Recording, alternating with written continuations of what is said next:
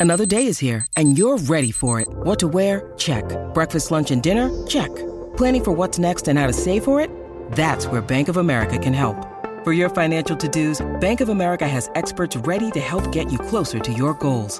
Get started at one of our local financial centers or 24-7 in our mobile banking app. Find a location near you at bankofamerica.com slash talk to us.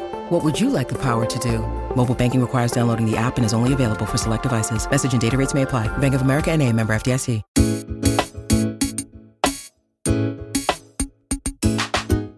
The Sports Walk is back. Watch season three of Backpack Broadcasting's original web series that brings you the opinions of real sports fans. The first two seasons and current season are available now for viewing on the Sports Walk YouTube channel and Facebook page.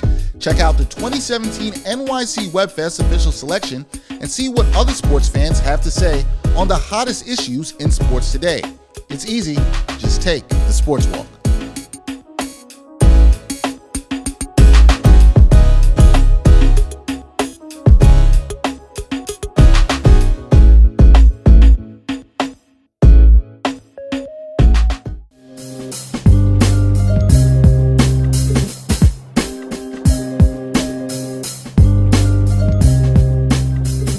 Ain't Hard to Tell podcast, episode 159. Dexter Henry Brian Fonseca still doing the thing.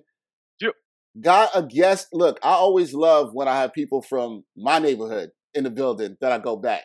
Uh, we said we are going to try to get some more people around music, around hip hop. We just had Statik Selektah on the last episode. Now we got another producer, good friend of mine, East Flatbush native, representing like myself, Hmm. producer Ghost Dave. Dave, what's up, man? Going on, man? 50s in the house, you know? 5 5. Yeah, he's 50s. I represent the 90s. Uh, So in terms, good. of, in It's terms a of those one blocks. family, though. One, one family. And for people who don't know, Dave and I, we go back. I mean, years to knowing each other from Mm. 11 years old. Uh, we're both graduates of Philippa Schuyler Middle School, best middle school in Brooklyn. Brian's old, Brian's older brother also graduated there. He knows he knows what's up. That's true. Um, Yeah. and uh, yo, Dave and I, we got a lot of things in common that we're going to get into into this episode. We both love hip hop, as Brian does too, and we know we both are diehard, long-suffering Knicks fans as well. Um, so we're gonna we're gonna talk a little bit about that. We're gonna have a little bit of the sports and hip hop. And Dave has been producing and some of his beats and stuff. Some of the people who've been following Backpack Broadcasting or the Ain't Hard to Tell podcast, you've heard some of his beats on our commercials and different promo stuff. So you've definitely heard that. So um, Dave, we're gonna get into that. Brian, how are you doing? We need to let the people know that you're doing okay because you had a little bout with food poisoning Oh this yeah. past week. And uh, Dave, I don't know if you had food poisoning before, but Of course. yo, oh, you've had it before? Of No, course, no course, joke. It is not a game. it's it's pro it's probably the worst. It's one of the worst shits you can get. I mean, I can't I can't Literally. Literally. yeah, literally. well, I didn't. So for me, that part of it wasn't. Everything was out the front. Like Wow. everything was out the. Lucky which you. Yeah. Wasn't my would've called- experience. look, I would have called that luck. I felt like at one point I looked up, I was like, "Damn!" So, because look, there is no more vulnerable position that I've probably ever felt than you trying to keep everything down, and you know that you can't, so you're just waiting by the toilet. You know what I mean? You're just you're just sitting or whatever. You're just waiting there. Like, I don't know why I'm laughing. It's really not funny. it's It's an about awful waiting game, though. it's kind of funny in hindsight, but as you're going through it, it's the worst thing ever. Uh, luckily though, at 48 hours, I was good. You know what I mean? Like Yeah. I was working on my stuff, I was working on other stuff. You know what I'm saying? But but that those first 24 hours, all I wanted to do was sleep. I was in and out of naps. I wasn't even sleeping properly. I it's crazy because I slept from 11 to 3, got up and hurled again, right? Uh then went back to sleep from Mm. like 4 to 6, Damn. got up and then just chilled for a little bit and then I just took a couple naps. At one point I fell asleep at like 4 p.m. and didn't wake up till 8:30. It was crazy. Yeah, you you have you have like You no. all right, bro? yeah, you good? Are you good now? You good now, right? Well, you're on this pod. You better be good because we're not trying to see you throw up on this. Bruh. no, I've been good. I've been good since like Wednesday night. Wednesday night is when I was, re- and this was two days after because it all happened like Monday night into Tuesday, and Tuesday was the day I was really like messed up because it was right after. Yeah, But Wednesday, Wednesday night, I started feeling good. I was, I was straight. I haven't like worked out much this week, which you know, just to, just to like chance or whatever. But right after this pod, you know, I'm doing what I got to do. I'm Yeah. getting, I'm getting back. Get back on that healthy lifestyle. Uh, no, glad you glad you were good, bro. Um, and everything is good. Dave, Dave, you've been good? You not uh, you didn't get the food poisoning uh bug this recently this week? Not, not lately, man, but I, I've had it before, and it's the worst feeling. Like I remember one time I had it, and I had like a job interview like the next day. Oh, Oh, Yo, I don't know how I made it, but that was the longest night of my life. Yeah, you made it to the I like job. You made it felt like to I the job getting interview. out that night. Wait, you made it to the job interview, bro? I made it. I made it to the, and the thing is, I didn't even get the job. That's what had me tight. yeah, I be, I be, I be, I be like, yo, I went, I was sick, I had no energy. I told them too. I actually called them and said, "Can I postpone it because I'm horrible right now? I'm throwing up. My stomach is bugging. Can I can I come back like a can we push it back a couple of days?" And I remember the lady was like, "No, because it's right around Christmas. Everybody's going on holiday break." Mm. I was like, "All right, you know She's what?" supposed, she's supposed to be in the giving spirit. She's supposed Nah. to give you another day, and she was like, nah, I'm not gonna do that. Come, Nah, on, come, come on. not want. She also should not want to like also get sick. You know Yeah. what I mean? That's like, true like- Yeah, yeah. Yeah, you, would- you would, yeah, you would think, but okay, whatever. All right, enough of the sick talk. We're gonna get get, get into some good stuff. Uh, Dave, I know, and I was talking to you about this before we started recording, but I know that you and I, and this could include Brian. Brian's younger than us, but we have very similar sounds in, in, hip hop. Talk talk to talk to the people about how you got into producing. What kind of inspired you to, you know, do the production thing?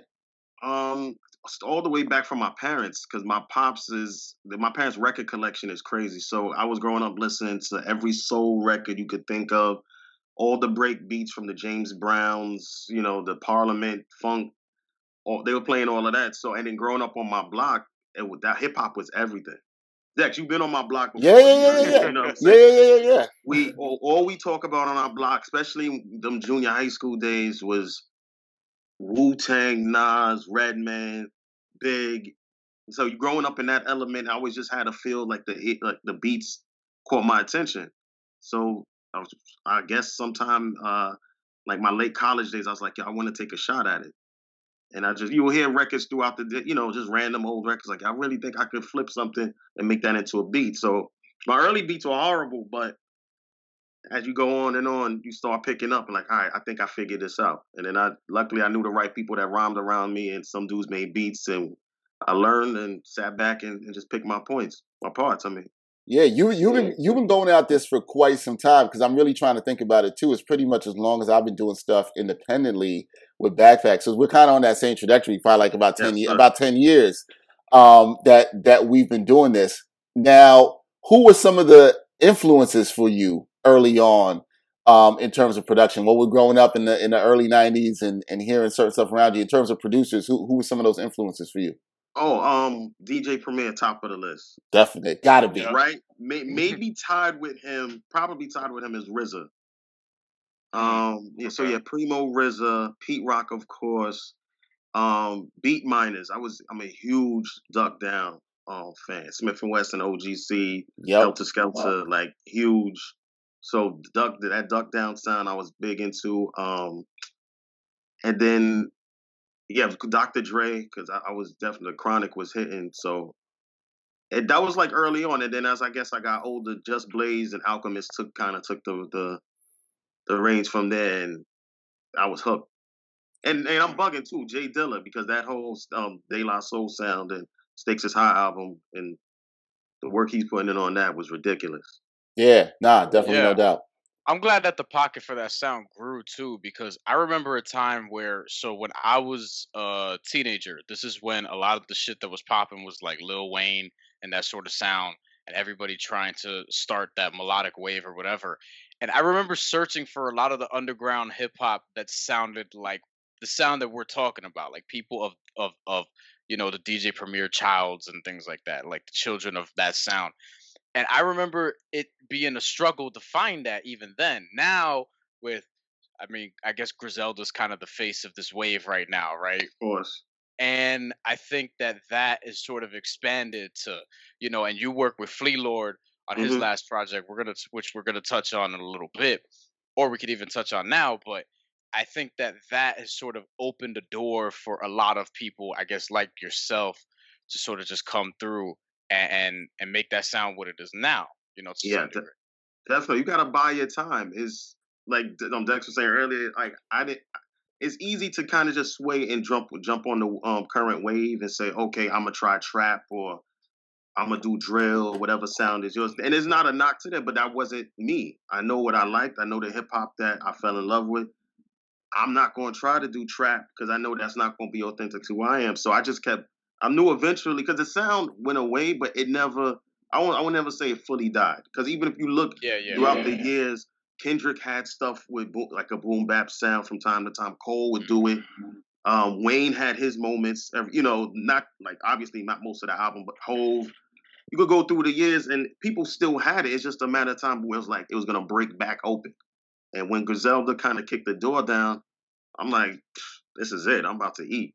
Yeah, and I'm I'm glad you I'm glad you brought that up, Dave, because I always felt for a while it was like, does the New York sound, if we want to call it that, does that still really exist? That that boom bap sound that that we all love love here, and what I mean, you kind of hit on this, but how much did it inspire you to see Griselda? Griselda kind of was the first collective that just leaned all the way into it. They're Mhm. like, Mm. this is what we're doing, right? These are these grimy beats. And we've we've talked with some people. We talked with Skyzoo when he's been on our pod a couple times about I this. that. Yeah. we talked with him about it, right before he did Retropolitan with Pete Rock and the importance of that sound. And he was kind of talking about the same thing and keeping that alive and whatever. When you see a collective like that lean into it so hard, and you see there's still a, I would say a hunger for it, right? Like th- th- there's fans like us that still want to see that. Does that inspire you? And do you think the sound is being pushed, right? Because it's not just about recreating the '90s; it's sort of about pushing it forward. Oh Do- no, it- yeah. yeah, It's um not to cut you. Yeah, it's being pushed for sure. Because it, sounds is the if you on a technical aspect, the drums are the same, but the the way the the songs are sampled or the way the the melodies are put together, it has a '90s feel, but it's not exactly a '90s feel. Like when you listen to Griselda records, they don't they have the if you took the drums away, it don't really sound like something that came out in '94. You know, like especially like if you listen to the Roots or even Illmatic it's a different kind of sample. It's chopped totally different. But what brings when marriage um, brings it together is essentially those kicks and snares. When you hit those drums and it's just that hard boom, that one two, then you hear that that sound. Everybody's like, "Oh, that's the '90s sound," but really, it's been they pushed it forward. It's definitely not the same um sound from back then, and Nah. we're trying to just push it now. Yeah, nah, Yeah. I, I definitely agree with that. And to some degree, I also would probably not leave out pro era in the sense Oh, like absolutely. yeah, because Joey Badass was somebody who I first heard about. I want to say 2011 Yeah, ish, 2011, 2010 20, yeah. something like that. And I was, you know, we're around the same age. I was mm. still in high school at that point, so hearing somebody around my age at that time coming with that boom bap sound, that was nuts. Because this is like I, I I'm trying to imagine like what was Shaheem in the 1990s. Yes. But at the same time, it's like Shaheem was doing that at a time where that was the sound. Joey Mhm. Badass doing that at a time where that's not the sound at all. And then all of a sudden, it's like everybody else from Pro Era, Nyck Caution, CJ Fly, etc. After. So I also credit them with that as well. I guess it's a little bit different from Griselda, but kind of similar. oh and no, I think the Flatbush Zombies probably had, you know, Flatbush Zombies under- gotta put like- Flash- under- Flatbush underachievers. Zombies, Pro, pro Yeah. era for is a for um definitely you got to give them their credit. Matter of fact, even before I got on the Griselda wave, which is probably 2015, 16 range, you're right. That pro era when I first heard that Joey 1999, Yeah. that brought me out like, wait, who's this kid? And I found out he's from Brooklyn too. Yeah. yeah, so it was man. already like, all right, now this is a win. This is when everybody was doing everything slowed down and was trappy, and he's out there rhyming on the old boom bap drums, and I'm ri- seeing him on the J train doing the video for Waves. I'm like, nah, this is this is it right here. yeah. Yeah, he, yeah, that that's. I'm glad you brought that up, B, because that he. I, I remember. I, I remember the first time I listened to 1999. I can remember. I was in my old apartment, and I heard waves, and I was like, "What is this?" Like, That's one of your favorite songs ever, I it, think, it right? really is. It's up there, probably like in the last like 10 years or so. Like, it really is, because I just was like, "This is fantastic." You know, shout out to Freddie jo- Joachim who uh produced that, and yo, just like love the sound of it and everything, and so. Yeah, the, the New York sound isn't dead. I'm glad to hear, and we obviously, Dave, we're glad for producers like you, sort of pushing that pushing that sound forward. Obviously, we Statik, who we had on the last podcast, a ton of uh, a ton of influence, couple of couple of production on that project, 1999. Now you, we had Statik on the last podcast. We talked to him about we talked to him about some stuff. You recently had the chance to meet him. Uh, Yeah. Tell us about that. Um, they got a studio out in um Bushwick, and I had a session with my brother, my older brother. He rhymes, so we um booked the session, literally the room next door, which is Termanology Studio, Uh, and um the engineer is Statik's um protege, um do a producer named Neff. that's yep. So we get there, and my brother's in the booth. He's recording, and I guess somebody. Not, I'm just sitting there chilling, waiting, you know, listening to the verse as he's knocking, laying it down. And somebody knocked on the door. So Neff opens, and it's Statik. And so at first, I look up. I was like, I, I thought it was just maybe somebody, you know, janitor to work there or something. And I look up, I'm like, oh shoot, you know. So it was kind of like bugged out, but I try to play it cool. It was Statik. You know what I'm saying? Like, so I didn't. We didn't say anything at that point. Like he just said something real quick, like "Yo, I'm here." You know, um, he said something enough. I can't remember. And then he went to his room and did his thing. And then uh, Termanology came in maybe about a half hour later, and he, I actually met him first. Like we actually, like he dapped me up. He was talking, to me, him, and my brother. He's like, "I like the song that y'all recording."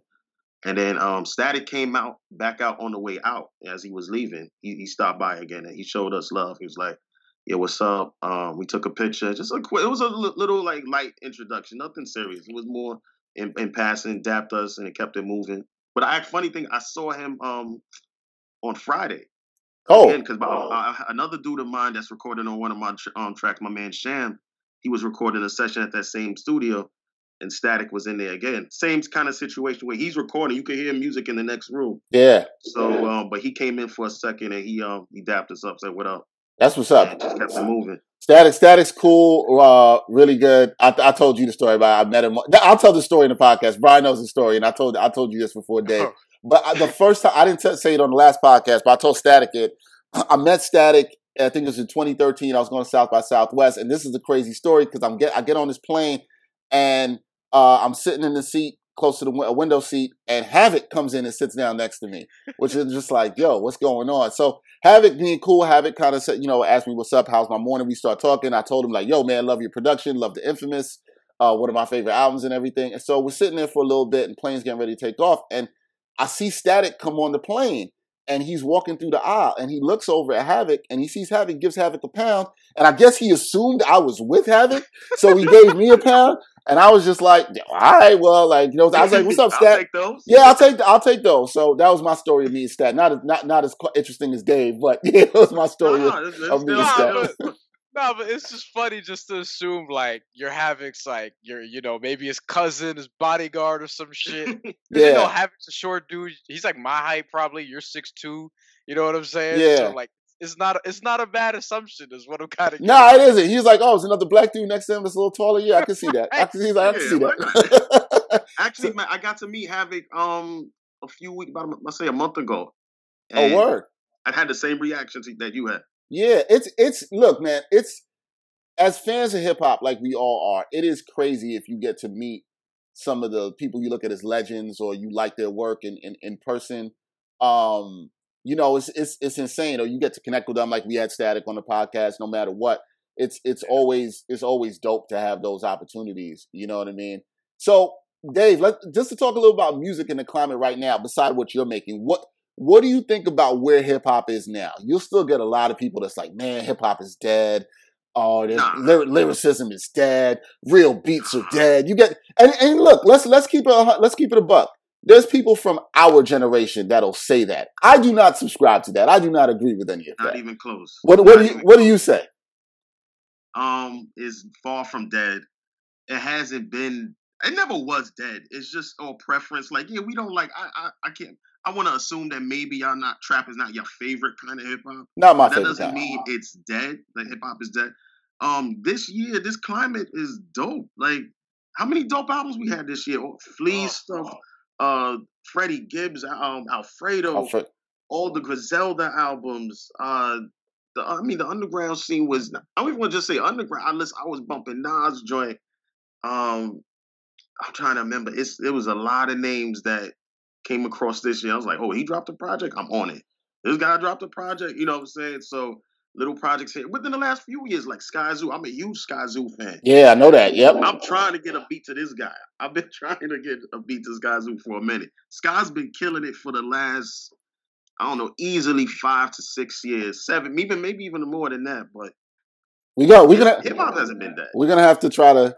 I don't know if you, Yeah, we have to right. try to connect you. We have to try to make that happen. Please. We we can. Please. We can, cause like yo, sh- and, and people should know this, and I think we've said this on the podcast before. But shout out to Sky because he's been on the pod three times, and I'm sure we'll have him on again when he drops all the brilliant things. Um, but yeah, whenever we reach out to him, he's please, yo, he's I've come through. to- I'm gonna see y'all. We, we'll try to make that happen, man. We'll try. We, we'll definitely try to make sound, make that happen. that happen. sound great. That would sound great. I, I would re- I would greatly appreciate that. I've seen. I remember seeing dude. Uh, me and my fiance, we went to. Um, he was dropping. Is it? Uh, in celebration of us. I yeah, believe you went to the you went to the Blue Note show. Blue Note. So yes. What's what was crazy about that was he invited Brian and I to go. I ended up not being able to go because I had to travel for work, so I couldn't I couldn't make it to the show. But I remember, and then I remember I saw when you posted the video, and I was like, ah, damn, son, like I was I was supposed to go to that show. But uh, Yo, yeah, that sh- that show was awesome. That show was crazy. We was out there, and it was just I just love the setup of Blue Note, where it's just like intimate. You know, you could just really like vibe out with the artist and the band, and he performed the whole album from top to bottom and killed it. yeah, I love And stuff like just that. Like just the whole vibe. I mean, the clarity, the, the clarity of his voice. Just the, you know, a lot of artists don't sound the way the same day way they do on um in person as they do when you listen to them on the Yeah, speakers. Yeah. And he was he just he killed it. And every time I seen him, I seen him at the Brooklyn, Brooklyn Hip Hop Festival a few times. Always destroys it. Like so, I- if you could, I appreciate that. Some are always looking for more sports content, and among the glut of sports media, some are looking for sports content that dives a bit deeper and doesn't just stick to sports. So check out Backpack Broadcasting's original long form sports journalism series, Sideline Stories. The award winning original series takes viewers directly into underrepresented communities within the world of sports. It's a series that goes beyond traditional sports reporting, like box scores and statistics, presenting exclusive stories that you won't find anywhere else. With a diverse group of correspondents, the series provides interviews and interesting stories around the world of sports, because there is so much beyond the game, and so much that occurs off the field or court that impacts each of us and the world we live in. Giving a voice to athletes, coaches, fans, and everyone involved in athletics, Sideline Stories looks to push sports storytelling further than ever before. It's a winner of the 2020 Independent Shorts Awards, and all episodes of Sideline Stories are available for viewing today on Backpack Broadcasting's YouTube channel and Facebook page. Yeah. Brian's going to be interested in this next thing that I'm going to bring up because so in our next couple of episodes, Dave, we are going to be doing. We've done this the last couple of years. Our hip hop awards of the year. So we're going to ask you Ah. for a preview from you. What do you have? What is your album of Hmm. the year? What's your? We're not going to say ours because we're going to hold it. But we. But what's your album of the year this year? I'm biased though because I'm part of an album that I, I love, so I'm I'm part of I'm biased to Flee's No Hum No More Humble Fashion. Taking my bias out of it, prior to that, I'm supposed put like this. Prior to that album dropping for me, it was Alfredo.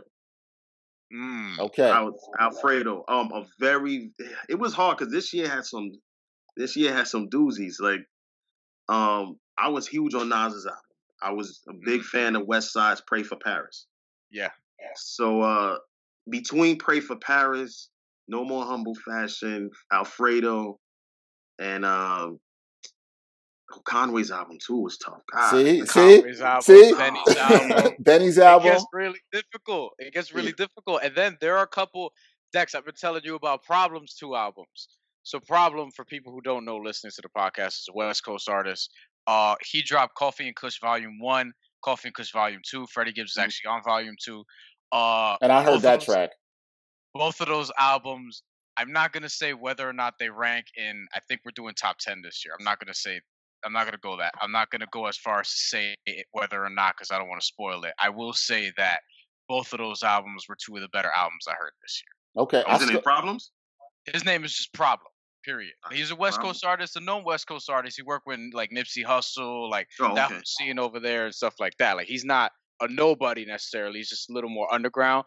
But Alright. he's he's a dude that like it surprised me because I went to hear the album not thinking it was gonna be like I, I liked it a lot more than I thought I was going to. And that's no Mm. disrespect to problem. That's the best feeling. but I was just like, whoa, like but the, I've had, but that's to say I've had albums like that this year probably more than recent years. CJ Yeah. Fly's album kind of snuck up on me, Yes, and Statik did. Selektah produced the whole thing. And when I heard it, there are a lot of songs that I liked on it, and a lot of songs that I ended up keeping. A lot of people would say Run the Jewels album is probably like in the That's top another one. ever. Yeah. You know what I mean? I'm probably I, I think people probably love him a little more than I do. You know what I mean? Just because It's not I- in my top five, but it was a good project. I'd, Yeah, I'd, that's- I'd that's- agree with that. That's more to say that for whatever reason, I don't know, maybe it's El-P, but like white people love Run the Jewels, so they get critical acclaim. Like they get a lot of critical acclaim, but they're they're dope. But like this, that's just more to say that yeah, there's been a lot of great albums that came out this year. Some people would also put Jay Electronica's uh, Jay Z mixtape up there, but you know. Here- here's here's my thing with that album. It's funny because I thought the album was great, but what I was anticipating, the work that I, I know just used to just Blaze used to kind of leak here and there throughout the years. Mhm. I was expecting more. Not saying that the album wasn't great because the joint Alchemist did alone um, was ridiculous. I'm trying to remember the name of the song. I think it's Never Ending Story. Never ending story. Yeah, Yeah. yeah. Yeah. That song is just beautiful. Yeah. I love the Um, keys. I love the keys in that. Yeah. I wanted to hear Jay Electronica by himself. I wanted That's- my that's one or two. Jay features. I mean, eh, you you told me a Jay verse, yeah, more Jay verse, more Jay verse. It's always great. Right. better, but when you we waited what twelve years or whatever it was for this album, you want to Yeah. hear Jay Electronica by himself. That Yeah. was my issue. Like, especially from the very beginning where Jay Z had the first verse on the album. I was like, wait, what? Yeah, And then you come to realize like he's pretty much on every song except for like maybe one or two. And it's like it should have been just pushed as a collab album or something like well. that. Then I would have probably received it a little bit differently. Mm. But and then you know Act Two I think leaked after and they, or they put it- they it leaked and then they put it on Tidal. I don't know which people like that better, but I don't know how do you count that this year. But yeah. Yeah, it's it's it's go, it's going it's going to be real interesting. So let's let's talk a little bit about uh, your work with Flee Lord because uh, you you no hum, no more humble no more humble fashion. Sorry, didn't want to mess up that name. Um, Mhm. you had three joints on there. I listened Four. to four. Sorry, my bad. Don't want, Yeah, let, no, let, not short you or mess up. Let's not short you on that. um, you have four joints a, on that's there. That's a third of the project right there. That's, yeah, it's a third of the project. Um, yo, how did that come about? How did y'all link up? How did you get your beats to him? And you got tracks where Westside's on one, Conway's on another, um, two heavy hitters right there. How did all this come about? Uh, it started last um November. I was just, you know, I do what I always do: reach out to artists on Instagram and Twitter. You know, you can I send you beats, whatever. And just so happens, his engineer hit me back and said, "Yo, um, here's our GED and me his um email." So I was like, "All right, I'm gonna send him a like pack, not some, you know, send him like three joints to see if I get lucky." And those first two joints, I, they chose two of the first three joints I sent Hmm. and that ended up being the Skinny Pete track, and the other one was the uh the Doors Locked with Conway. Yeah. Mm. So right out the gate, it was like, okay, we're onto something here. Did you And know? Did you? I don't mean to cut you off, but did you know at that point Conway was going to be on the track? He's just like, we we're going to No, use this no. beat. You didn't know. I, I knew early on. I knew way earlier than, than when the album came out.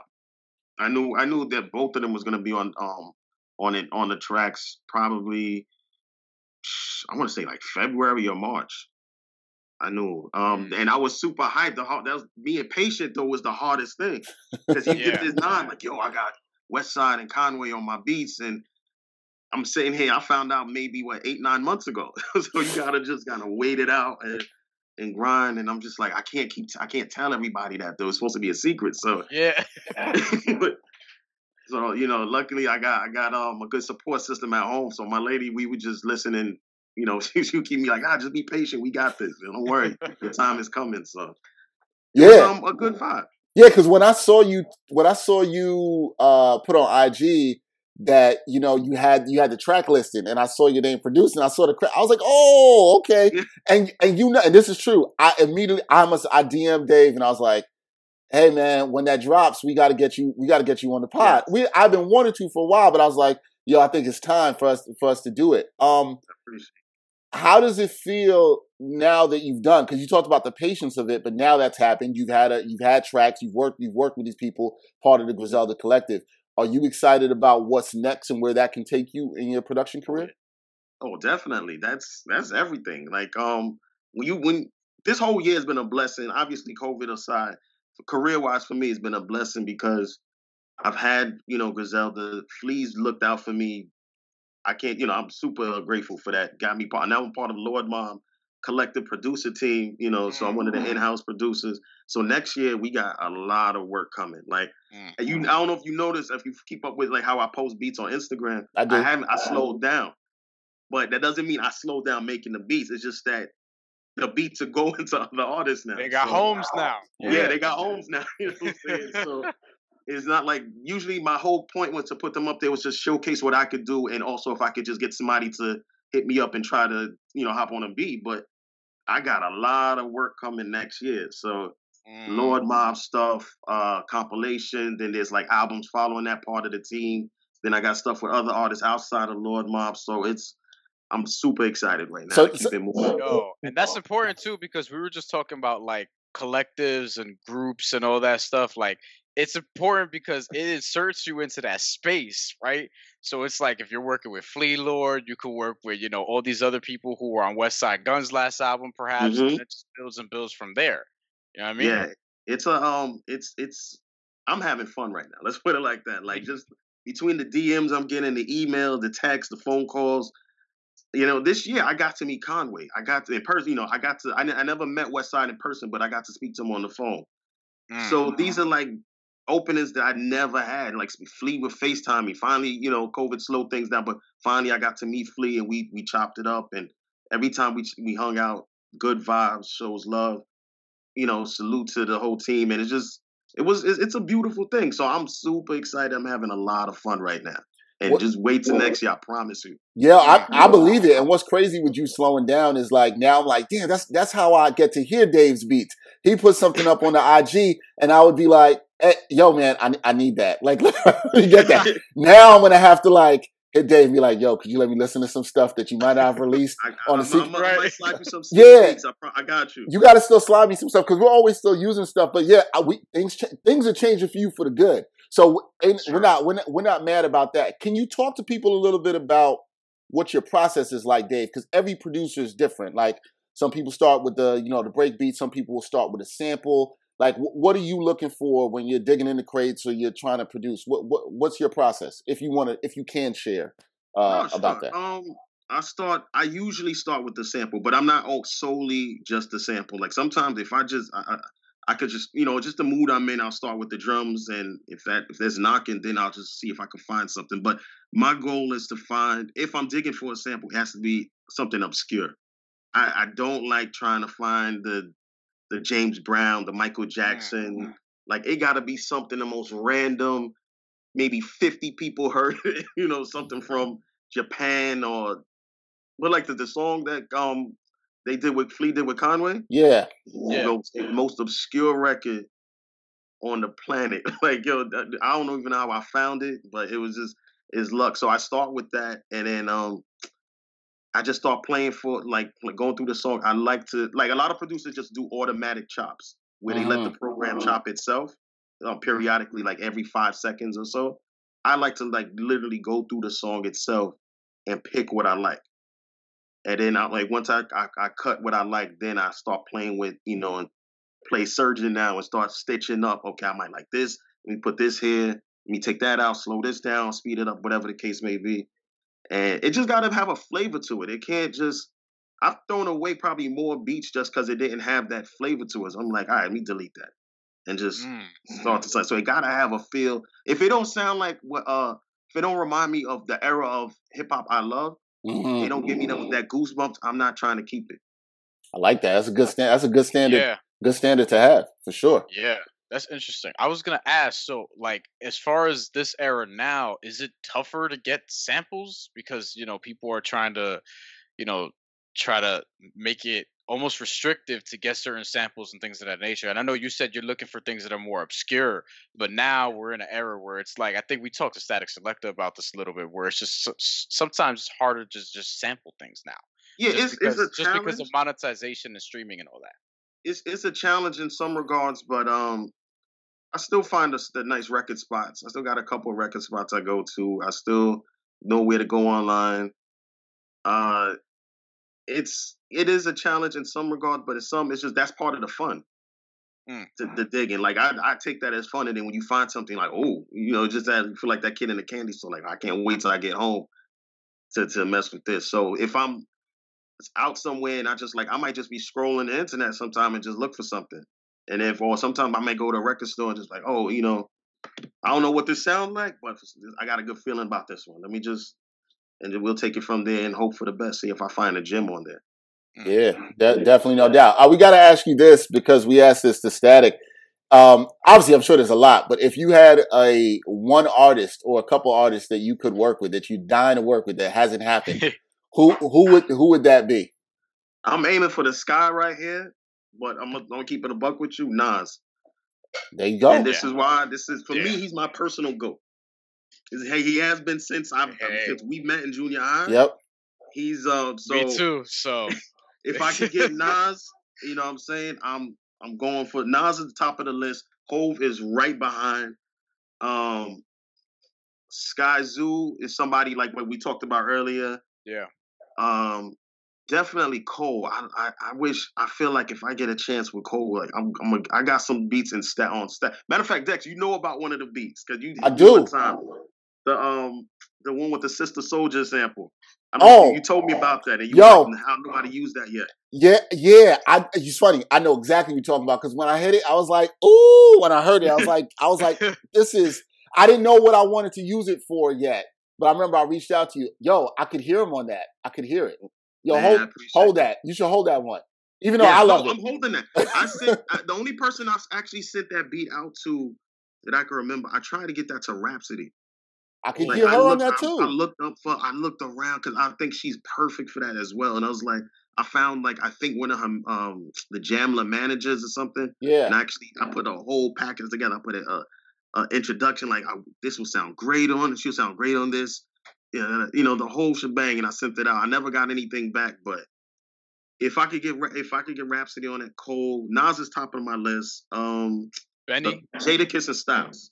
That's that's a personal. Jada SP. Yeah, okay. I gotta get Jada and Styles. Uh, Con um because I got Conway and and and, and um Westside. So if I gotta get Benny, Absolutely. Yeah, I, I'm that one I can on hear. Benny. Yeah, just makes a lot of sense. I appreciate. I, I- I'm really working on. Like, I'm trying to see if I could work my way into getting a Benny um feature on one of my beats. But uh I'm pretty sure there's a lot of other artists. But oh, and Kendrick for sure. What's up, listeners and supporters of the Ain't Hard to Tell podcast? We need some help from you, and it won't take up too much of your time. As we grow, we always want to hear your feedback, so take a minute or two to fill out a short anonymous survey. The survey link is right in the episode notes for this podcast. It's easy and takes less than five minutes. As always, we thank you for your continued support.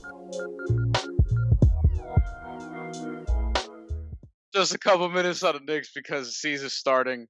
Uh, you know, they have the Kith collab now with the weird uniform of the, the New York Yeah. Or whatever. I I I I, I I don't like it. I, I haven't talked to Dexter about these uniforms at all.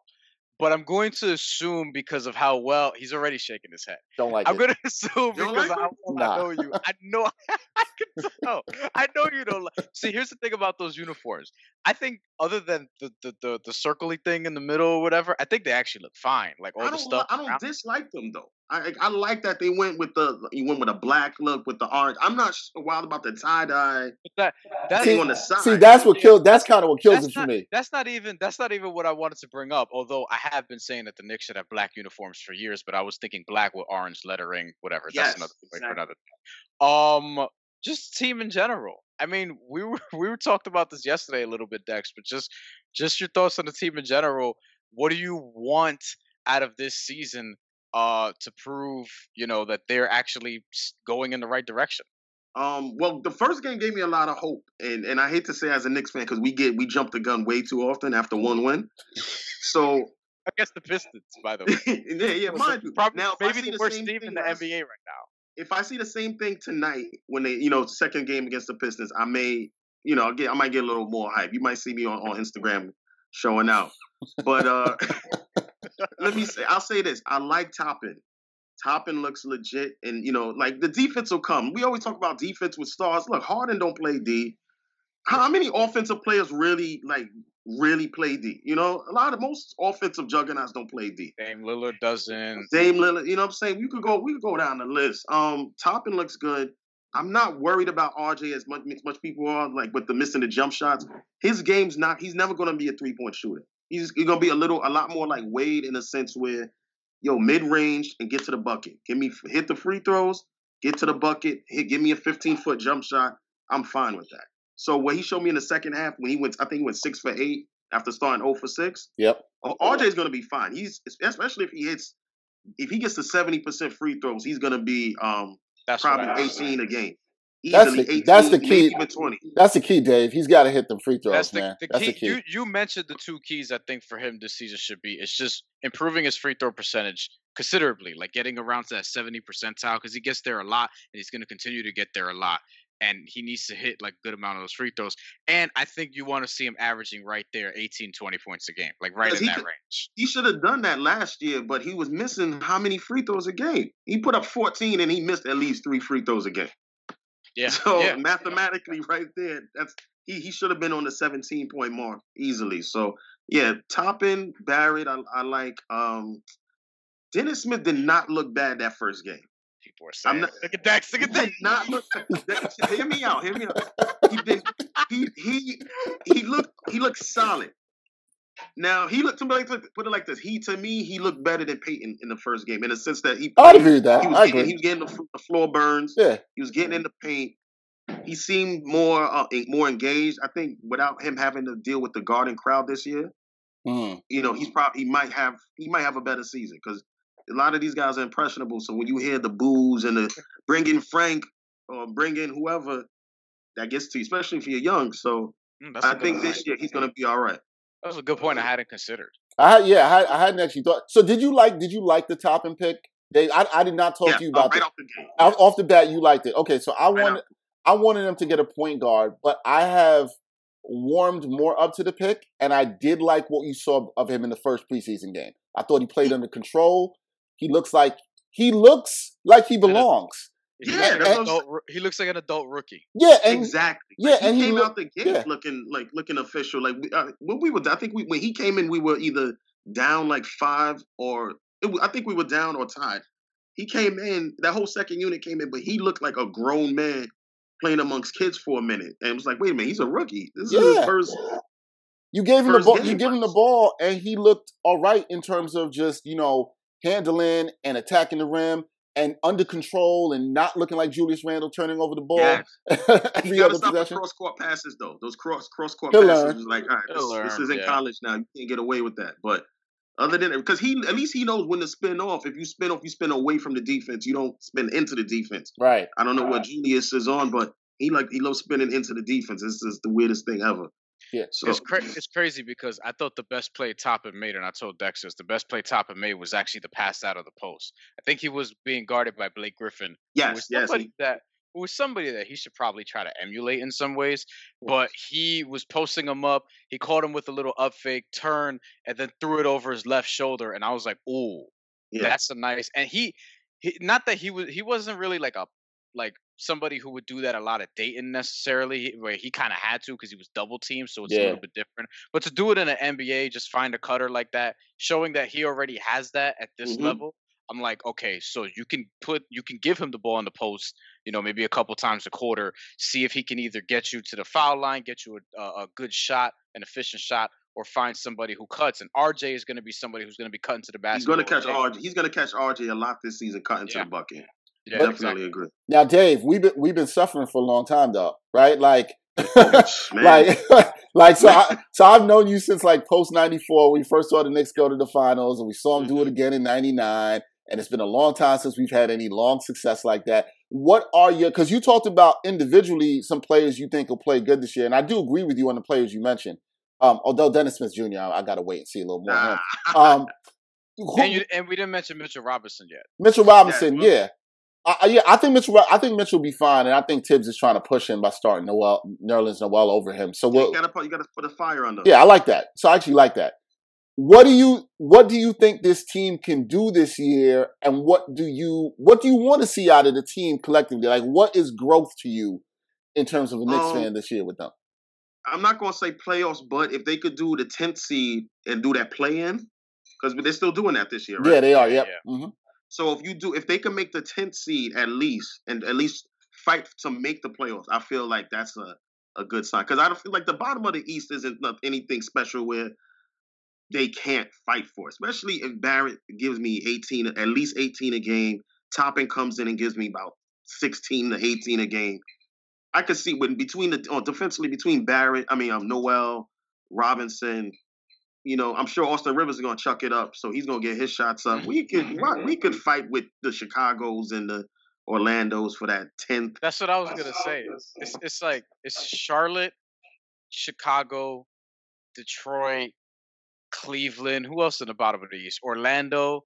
Like can you finish ahead of basically those five teams? Yeah, those five I, that you'll be talking. I, I, didn't, I didn't see anything um, from that first game that made me look at because I watched a lot of the um the games last night. I, I watched Charlotte play. There was nothing Charlotte did last night that made me say the Knicks aren't going to be better than them.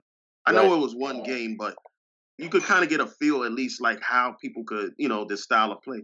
I, there was nothing they did, nothing Cleveland did. You know they had a nice gutted out win with them. Okoro got the layup, but it was nothing that made me say that they're miles ahead of the Knicks. That's you. Know, if anything, the Knicks actually looked like they're just on the same level, if not better. So we'll see tonight, though, because that might have just been an anomaly last on Friday. So let me not jump the gun. Well, well yeah. Well, by the time this drops, we'll, we'll know if if it was an, an anomaly. Well, man, I hope.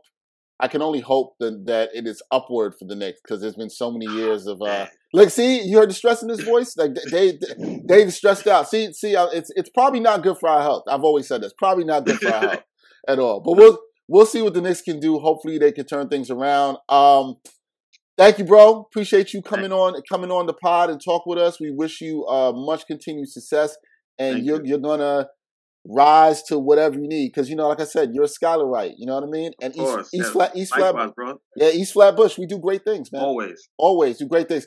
Thanks, Dave. Appreciate you coming on, bro. Appreciate it, man. Thanks, guys, for having me. One time for your mind, one time. One time for your mind, one time. One time for your mind. Got some interesting stuff this week. Brian's going to talk a little bit about unions, and I'm going to talk about people, well, not people, animals that basically are taking over New York City, and we are tired of them. At least I think. Anim- animals adjacent. I don't know. Animals adjacent, yeah. Yeah, they're, they're, they're, they're, they're the one. They're like uh, they they shouldn't exist. Honestly, there's no upside to them to, to their existence. But we'll get to we'll get to that when you get to yours. Um, I agree. Go ahead. Uh, kicking this off, uh, Christopher Nolan, somebody who I don't know if I've ever mentioned him on the podcast before, not for any reason in particular. It's just you know, one, one, one of one of my favorite movie directors, if not yeah. favorite. It's it just shows you how different this is uh, going to be on this one time for your mind. Where Christopher Nolan talked about the HBO Max deal, and we know HBO Max is, I mean, just like all the other streaming services, trying to get a lot of content that has been in other places and house them on their network, so that you have to go to them, similar to Hulu and Showtime and Netflix, et cetera, et cetera. Peacock now with NBC, and there are others that I haven't mentioned, but you you get the idea. he was talking about how it's not great you know the HBO Max deal what it's doing to unions necessarily. And as somebody who's in a union now, the Onion Union, uh, as part of my Deadspin deal, and we're currently you know trying to fight for certain things as well as a union. Uh, the Ringer had a walkout this week, which is interesting. They walked out for two hours, talked about their demands because there's some stuff going on there, and obviously solidarity with them, with the homies at the Ringer, um, the Ringer Union, and you know this is an NPR story that was published, and he was talking about just how the HBO Max deal is not really doing well uh, with unions, and this is something that ATT and Warner don't uh, they're not really doing anything about it necessarily. And here's a direct quote from Christopher Nolan said, and I'm not talking about me. Uh, I'm talking about Ben Affleck or whoever. I, am not talking about Ben Affleck or whoever. I'm talking about the gripes, the electricians uh, who depend on IA, the International Alliance Union, the IA residuals for pension, for health here, and I'm talking about SAG, the Screen Actors Guild, uh, talking about actors, talking about uh, when I come on the set and I've got to shoot a scene with the waiter or a lawyer who has two or three lines. Those people, I, you know, they need to be earning a living in that profession, working maybe, you know, sometimes a couple days of the year, and that's why the residual structure is in place. That's why the unions have secured participations for people down the line. So when a movie is sold to a television station 20 years after it was made, a payment is made to the people who collaborated on that film. Mm. Uh, and these are important principles that when a company starts devaluing the individual assets by using them as leverage for a different business strategy without first figuring out how those new structures are going to have to work, it's a sign of great danger for the ordinary people who work in this industry as something that we don't consider when all of these streaming services get all this content for us to watch and you know make it easier for us as consumers but as it makes it easier for us, there's always people getting fucked somewhere along the line. That's why we have unions in place to help fight for this stuff. And, you know, these super contracts that are above our heads don't really help in that way. And, you know, this, it just speaks to the imbalance of where everything is as far as union, as far as, uh, you know, people at the top of the company and just that divide in a whole lot of different ways, not just monetarily.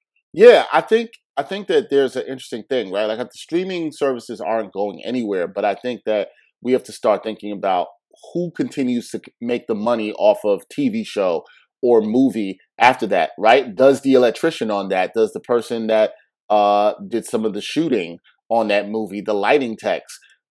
Should those people get residuals for things that are sort of even for movies? It's not really syndication, but they're still available. But maybe we should start thinking about it like that Maybe yeah. we have to start thinking about everything that gets placed on a streaming service as sort of syndication and shouldn't just be uh, you know, Warner Brothers or whatever production company or Paramount or whoever, that they're the only ones that get the check, the people at the top. But the people who actually worked in that, yeah, I think they should see some residuals off of that. I absolutely think they should in in some kind of way.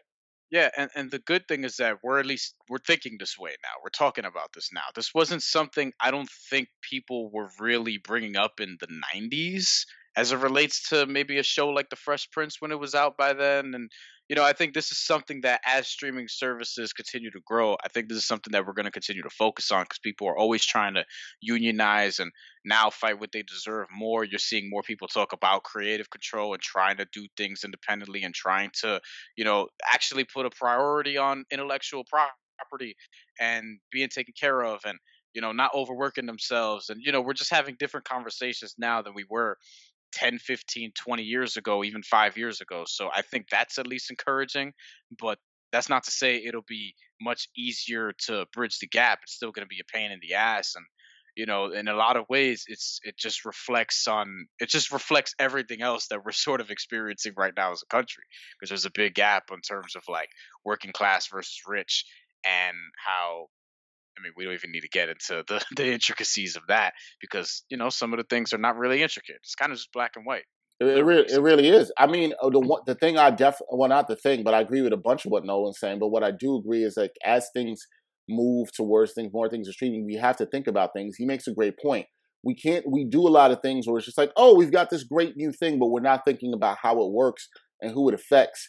Um, there's a lot of things we should thinking about that. It's even if we think things become more convenient for us, and just being like, is it really convenient for us? And like you said, who is it hurting or who is it, who's getting fucked over um, in these deals? And a lot of times it's the people that did a lot of the hard work to produce these films or produce these shows that never see the long term money. We, in a way, I know I mentioned the word syndication. We can't look at things as syndication in the same way anymore because, you know, of course, if you had a successful sitcom, you mentioned The Fresh Prince, you wanted, or, you know, Seinfeld, whoever, it doesn't matter. You wanted it to be syndicated on a TV. So that lives for years beyond. But now with streaming services, it can live for years beyond. And it's a dope thing because it gets introduced to generations who might not have seen it and don't have to search it's for on. HBO now. right. You don't have to search for a channel or make sure you have it or see it at a certain time. You can watch this whenever you want. And that is dope, no doubt. But we start may have to think like, yeah, well, that now has a whole new value than it had under syndication when there was no streaming. And what does that value? Who does it affect? So I think we have to start having those conversations. So, in my opinion, kudos to Christopher Nolan for starting the conversation. And maybe as people who are consumers uh, of HBO Max other streaming services, maybe it's something that we as consumers should start thinking about a little bit more. I think it's easy for us to sit back and be like, oh, I don't got to think about that. It doesn't affect me. I'm just getting my content. And it's like, well, as somebody who creates content, no, nah, I do think about that and then how it yeah. does affect other people.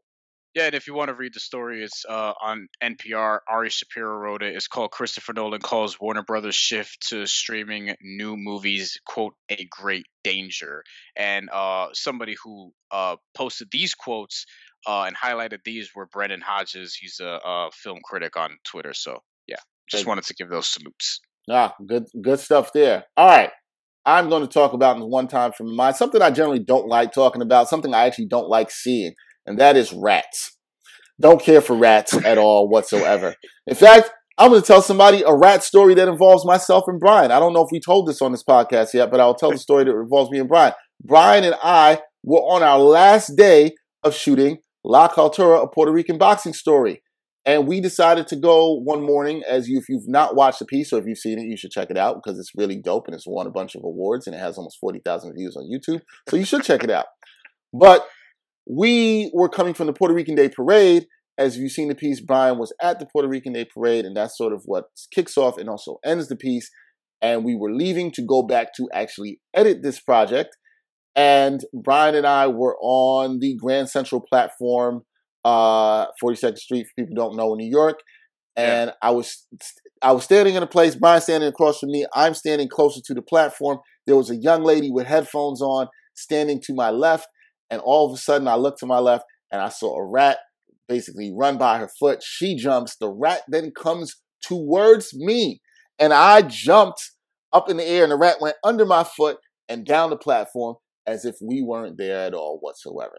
It And jumped that- over my foot. also. Jumped over your foot. Yeah, sorry, forgot to add you. jumped over my foot, and then I went up the stairs. I went up the steps. I was like, "Oh fuck no!" Brian was like, Brian was like, nah, I'm not staying on this platform.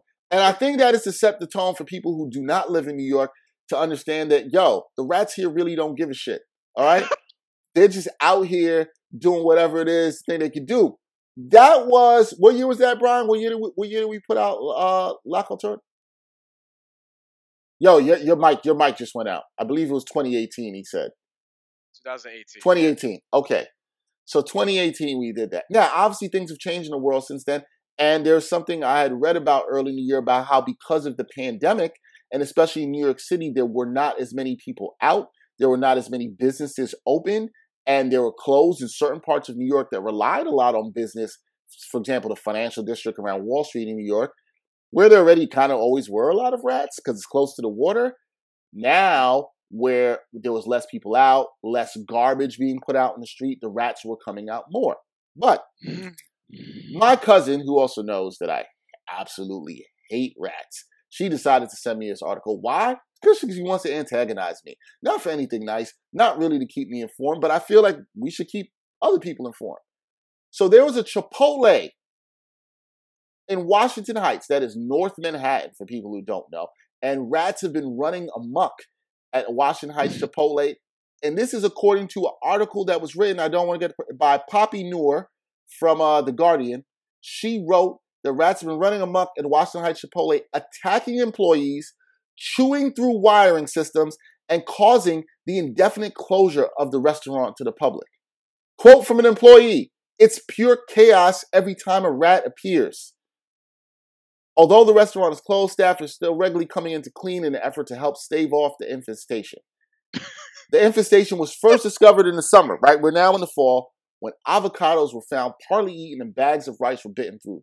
The rats, Oh, yeah, so the rats were coming in and they were eating the food and then they were terrorizing the people in this and they had to shut down this Chipotle because nobody could be in the Chipotle anymore.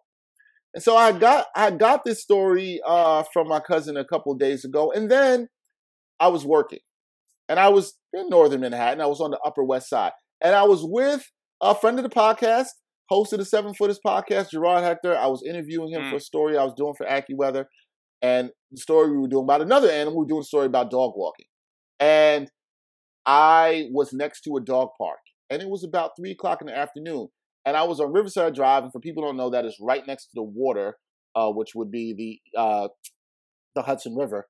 We're right there, and there's sitting at this dog park, and I was doing doing something on camera, and I was sitting there for a while, and at one point I was sitting there, and I and I noticed there was a space between this dog park. There was just grass and leaves, and I saw something move out the corner of my eye, and I was like, "What is no. yeah, yeah, yeah. And I was like, what is that?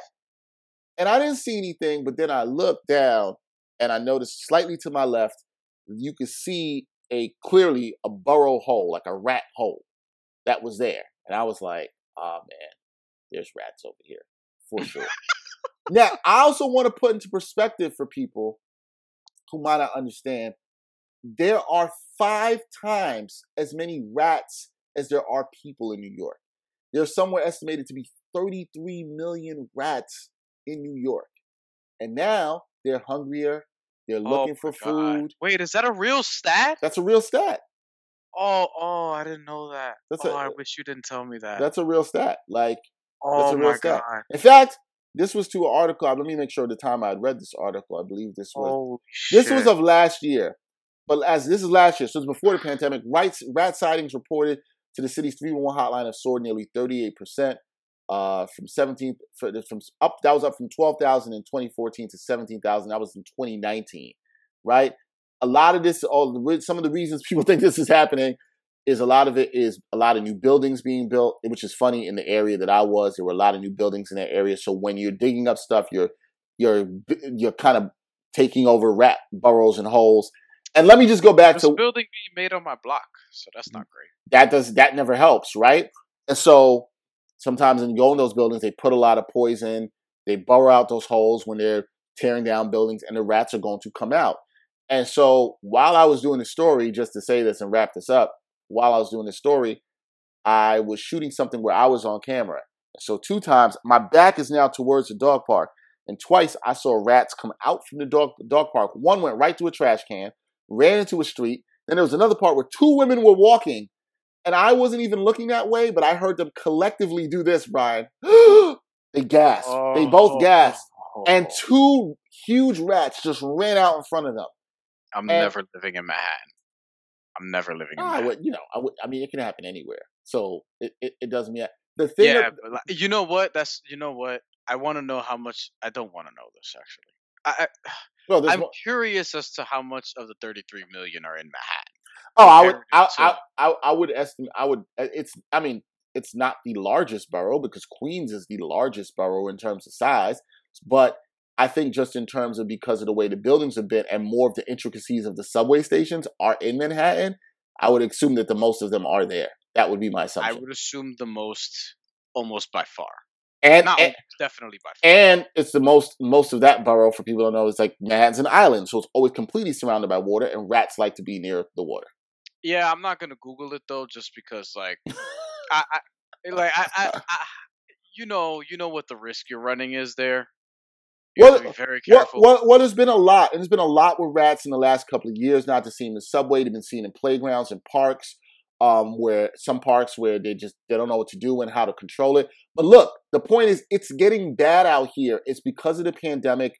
People aren't out as much. These rats are basically looking for food, right? The pandemic's affected them too.